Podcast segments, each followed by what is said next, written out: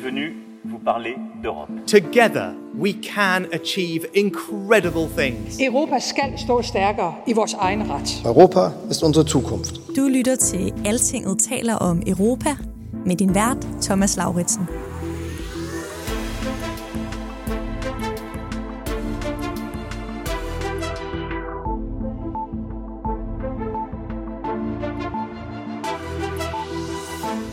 Vi har jo altid ønsket at passe på pengene, og ikke at, at bruge øh, flere penge end øh, nødvendigt, og, og, og kun at gøre det der, hvor det giver europæisk mere værdi. Danmark bliver nok at finde blandt sparelandene, når forhandlingerne om at gøre EU klar til endnu en østudvidelse går i gang om nogle år. Sådan lyder det i hvert fald på den mand, der i de her dage overtager ledelsen af den danske EU-repræsentation her i Bruxelles. Allerede nu rumler det med diskussioner blandt regeringerne om at sætte gang i nye reformer af EU's budgetter og også af institutionerne. Og i den debat, ja, der skal man nok ikke finde Danmark blandt dem, der er villige til at opgive kravet om altid at have en kommissær med i EU's ledelse, hvis der der overhovedet er nogen, der vil det.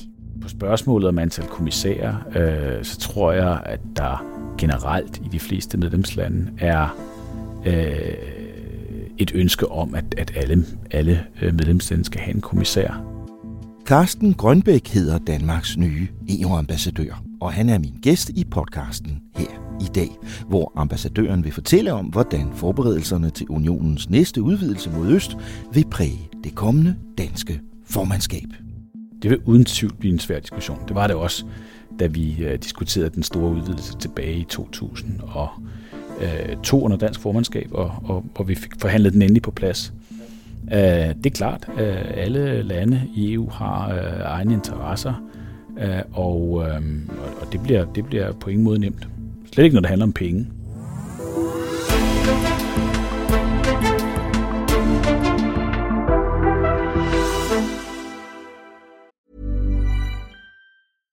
Hiring for your small business? If you're not looking for professionals on LinkedIn, you're looking in the wrong place. That's like looking for your car keys in a fish tank. LinkedIn helps you hire professionals you can't find anywhere else, even those who aren't actively searching for a new job but might be open to the perfect role. In a given month, over 70% of LinkedIn users don't even visit other leading job sites. So start looking in the right place. With LinkedIn, you can hire professionals like a professional. Post your free job on linkedin.com slash people today.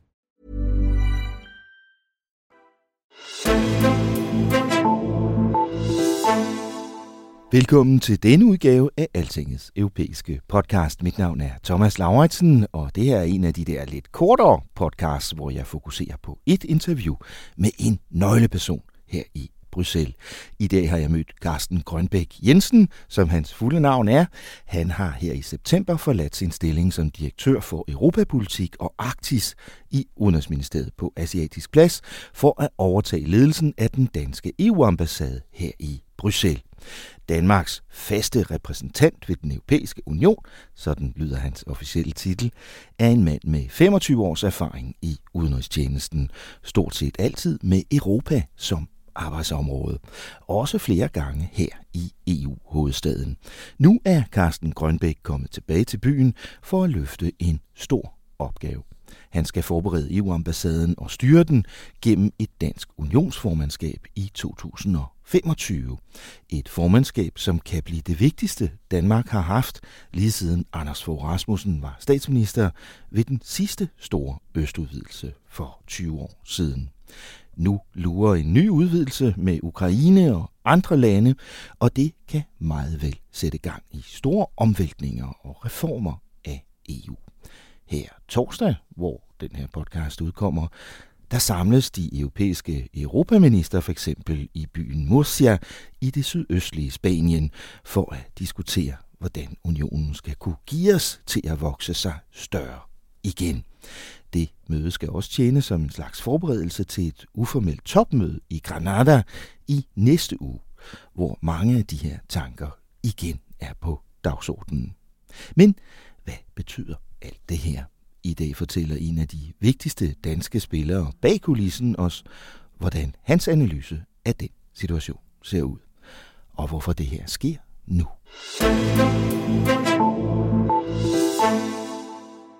vi har været igennem en lang overrække, faktisk lige siden 2008, hvor EU har været stillet over for den ene internationale krise efter den anden. Vi havde en finanskrise i 2008, som blev fuldt op af en gældskrise. Øh, så fik vi en migrationskrise i 2015. Så kom Brexit i 16. Ja. Så har vi haft covid, og nu har vi en krig i, i, i Ukraine, som kaster øh, endnu flere kriser, altså energikrise og meget andet. Der har simpelthen i mange år ikke rigtig været øh, kapacitet i EU til at gøre øh, meget ved, ved den her udvidelsesproces, og, og der har nok også været en vis mæthed efter den store udvidelse, som, som Danmark stod i spidsen for i 2004.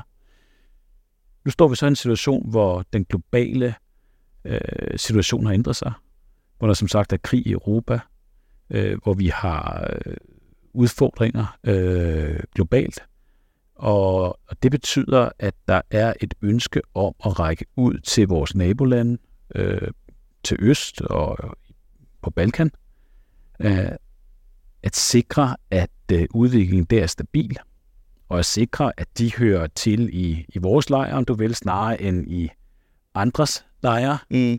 Øh, og det, og det, det er det, der har gjort, at, øh, at man i EU nu igen er begyndt at tale om en udvidelse af, af, af unionen med nogle af de her lande. Hvad betyder den udsigt til en ny udvidelse øh, så for, hvordan EU vil skulle fungere i fremtiden? Det er klart, at hvis EU bliver udvidet med en række nye lande, så vil det stille krav til den måde, vi arbejder på, og det vil stille krav til øh, vores budget og, og vores politikker. Øh, hvis vi pludselig er mange flere omkring bordet, øh, så skal vi øh, tænke over, om vi stadigvæk kan træffe beslutninger øh, lige så effektivt, som vi kan det i dag. Øh, der vil være flere, der kan blokere de beslutninger, vi skal træffe.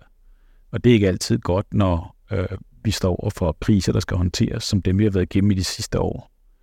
Øh, vi vil også kunne se på, om den landbrugspolitik, for eksempel, som, som vi har i dag, egner sig til et EU med, med nye lande, med et land som Ukraine, som jo har en enorm landbrugssektor. Vi vil skulle se på, om vores samhørighedspolitik, altså den måde, vi fordeler penge på i EU for at støtte de fattigste regioner, øh, egner sig til et EU med en række nye medlemslande. Så, så der, der er mange diskussioner, tror jeg, forude om, hvordan vi, vi indretter os på et EU med, med, med mere end 30 medlemmer. Tror du, det bliver en svær diskussion? Fordi man kunne jo godt forestille sig, at forskellige lande har meget forskellige interesser her. Det vil uden tvivl blive en svær diskussion. Det var det også, da vi uh, diskuterede den store udvidelse tilbage i 2000 mm. og øh, to under dansk formandskab, og, mm. og hvor vi fik forhandlet den endelig på plads. Ja. Øh, det er klart, at alle lande i EU har øh, egne interesser, øh, og, øh, og, og det, bliver, det bliver på ingen måde nemt. Slet ikke, når det handler om penge. Ja. Øh, det her vil sætte gang i, som du er inde på, spørgsmål om, hvilke reformer, der er nødvendige. Øh, og man kan sige, at den diskussion er allerede sådan, sådan begyndt at spire i den forstand, at der for eksempel her øh, forleden dag kom en, øh, en rapport fra en øh, fransk-tysk ekspertgruppe, der sådan præsenterer nogle forskellige optioner for, hvordan man kan lave om på EU, øh, hvis det skal kunne fungere med så mange lande. Øh, nu er det ikke et forslag fra regeringerne i Frankrig og Tyskland, de har bedt nogle uafhængige eksperter om at tænke nogle tanker om det her, men immer væk kunne man formode, at det er noget af det, de to største EU-lande synes, vi skal tale om i hvert fald. Øh, er der noget af de, øh, i de forslag, du synes er sådan meget vidtrækkende eller kontroversielt? Jeg har haft lejlighed til at se på, på rapporten, og, og, det, og det er en interessant rapport. Øh, den, den er præget af, at de øh, akademikere, der har fået lov at tænke øh, ud af boksen, mm. øh, har kunne gøre det ansvarsfrit, om du vil. Øh, de, har kunne, de har kunne komme på gode idéer øh, til, hvordan et EU kunne se ud, hvis man, hvis man kunne forme det helt, som man selv ville. Mm. Øh, det er klart, at hvis vi kigger tilbage på, på historien og tidligere tra- traktatreformprocesser, som den for eksempel, der ledte til den traktat, vi har i dag, Lissabon-traktaten, så vil man vide, at det er øh, diskussioner, som kan suge en masse politisk energi ud af mm. EU-systemet og medlemslandene. Uh, energi, som nogle gange kunne være bedre brugt på at, at mm håndtere de kriser, vi står overfor, og de andre store udfordringer, vi har.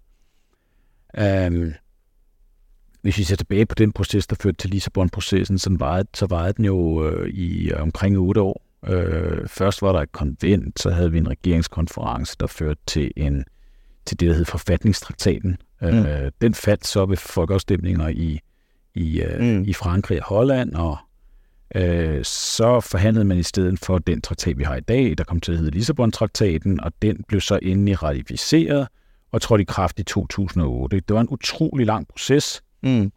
Um, og, og da man forhandlede på øh, traktaten til sidst, så, så tror jeg, der var bred enighed om, at det nok ville være svært at gøre igen. Mm. Uh, at ratificere en, en, en omfattende revision af traktaterne.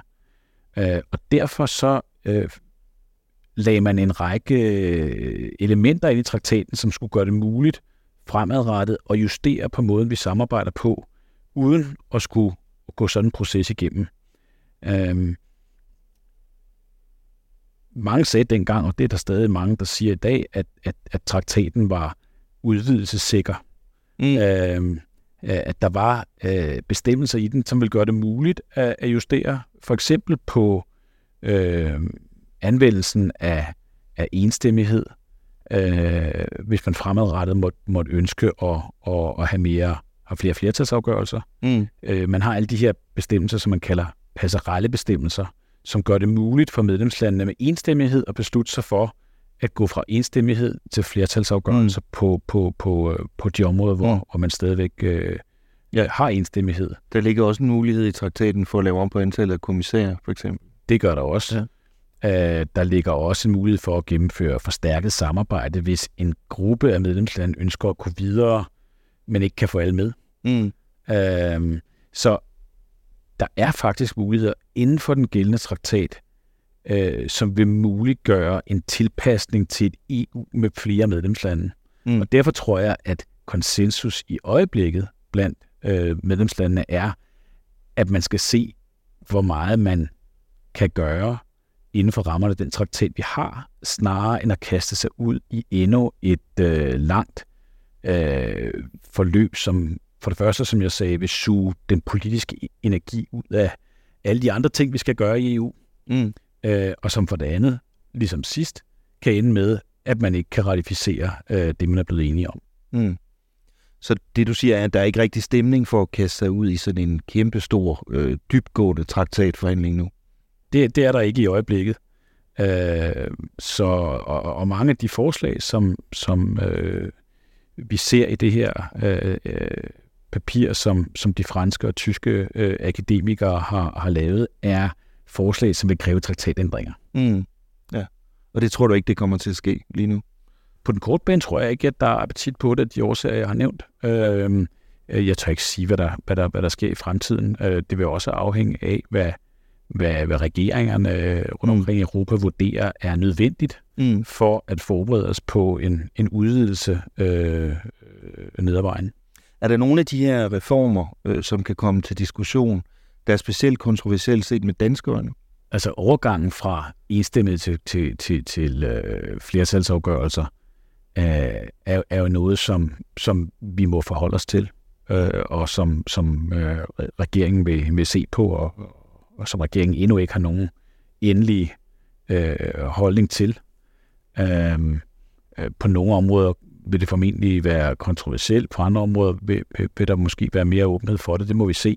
Mm. Øhm, på spørgsmålet om antal kommissærer, øh, så tror jeg, at der generelt i de fleste medlemslande er øh, et ønske om, at, at alle, alle øh, medlemslande skal have en kommissær. Øhm, øh, det, det, det tror jeg øh, gælder, gælder, gælder bredt. Noget af det, øh, de her øh, uafhængige eksperter i Frankrig og Tyskland også skriver, det er, at man ligesom må acceptere, at det bliver dyrere at være medlem af EU. At der skal et større budget til, og at det også bliver dyrere for hvert enkelt land at være med. I hvert fald for lande, der er relativt set velstående, som også i Danmark. Vil det blive, er det kontroversielt set med danskere?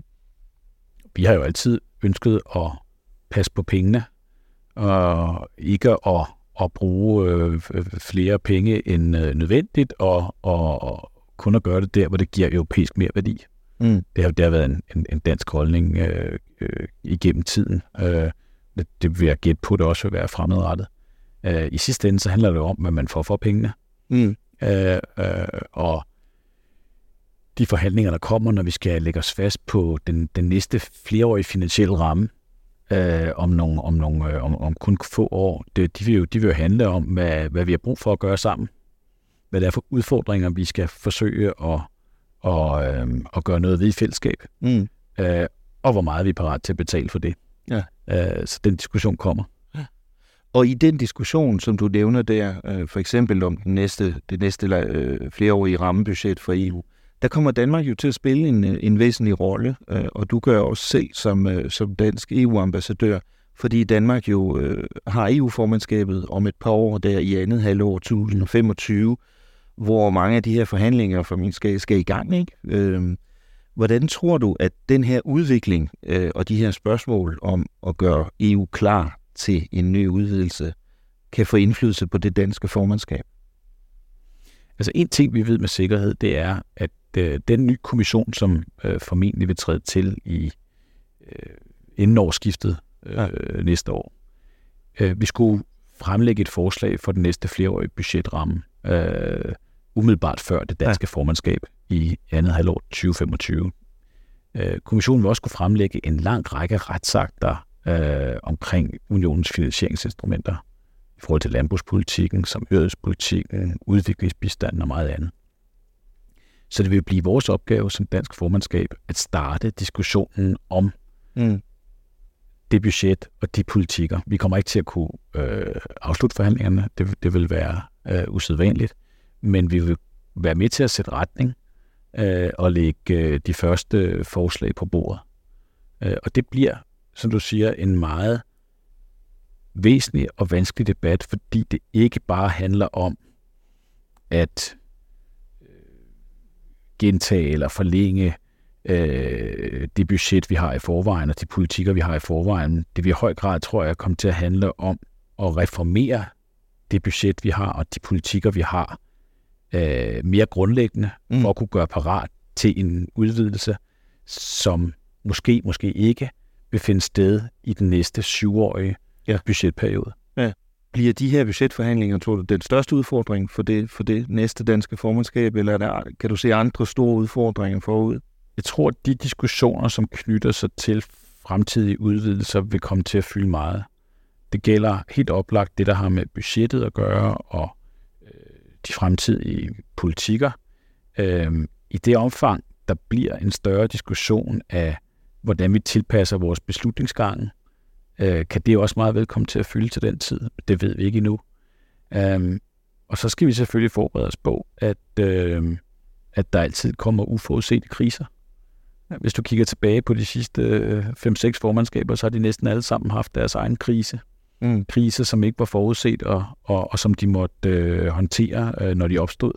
Nu er du jo lige kommet øh, til Bruxelles. Øh, det er bestemt ikke første gang, du er her, men øh, du har flyttet herned permanent nu og startet som EU-ambassadør. Er du glad for, at du kommer til på et tidspunkt, hvor der er optræk til så mange store øh, udviklinger, som det vi ser her? Ja. Mm. Der er mange store og alvorlige udfordringer for, for EU, for Europa, for Danmark i øjeblikket, og det er bekymrende. Men som kriserne i de senere år har vist, og jeg tænker både på covid-krisen og Ukraine-krisen, så er det udfordringer, som vi kun kan, eller allerbedst kan, løse i fællesskab i EU, øh, som vi som lande har svært ved at håndtere alene. Øh, og derfor er det enormt vigtigt at være her, og derfor så er det arbejde, vi gør, vigtigt, øh, og, og professionelt øh, synes jeg, det er en meget spændende udfordring. Er I allerede i gang med forberedelserne til formandskabet? For nogen vil måske sige, at der er to år til. Det der er lang tid til. Altså to år er lige om hjørnet. Um,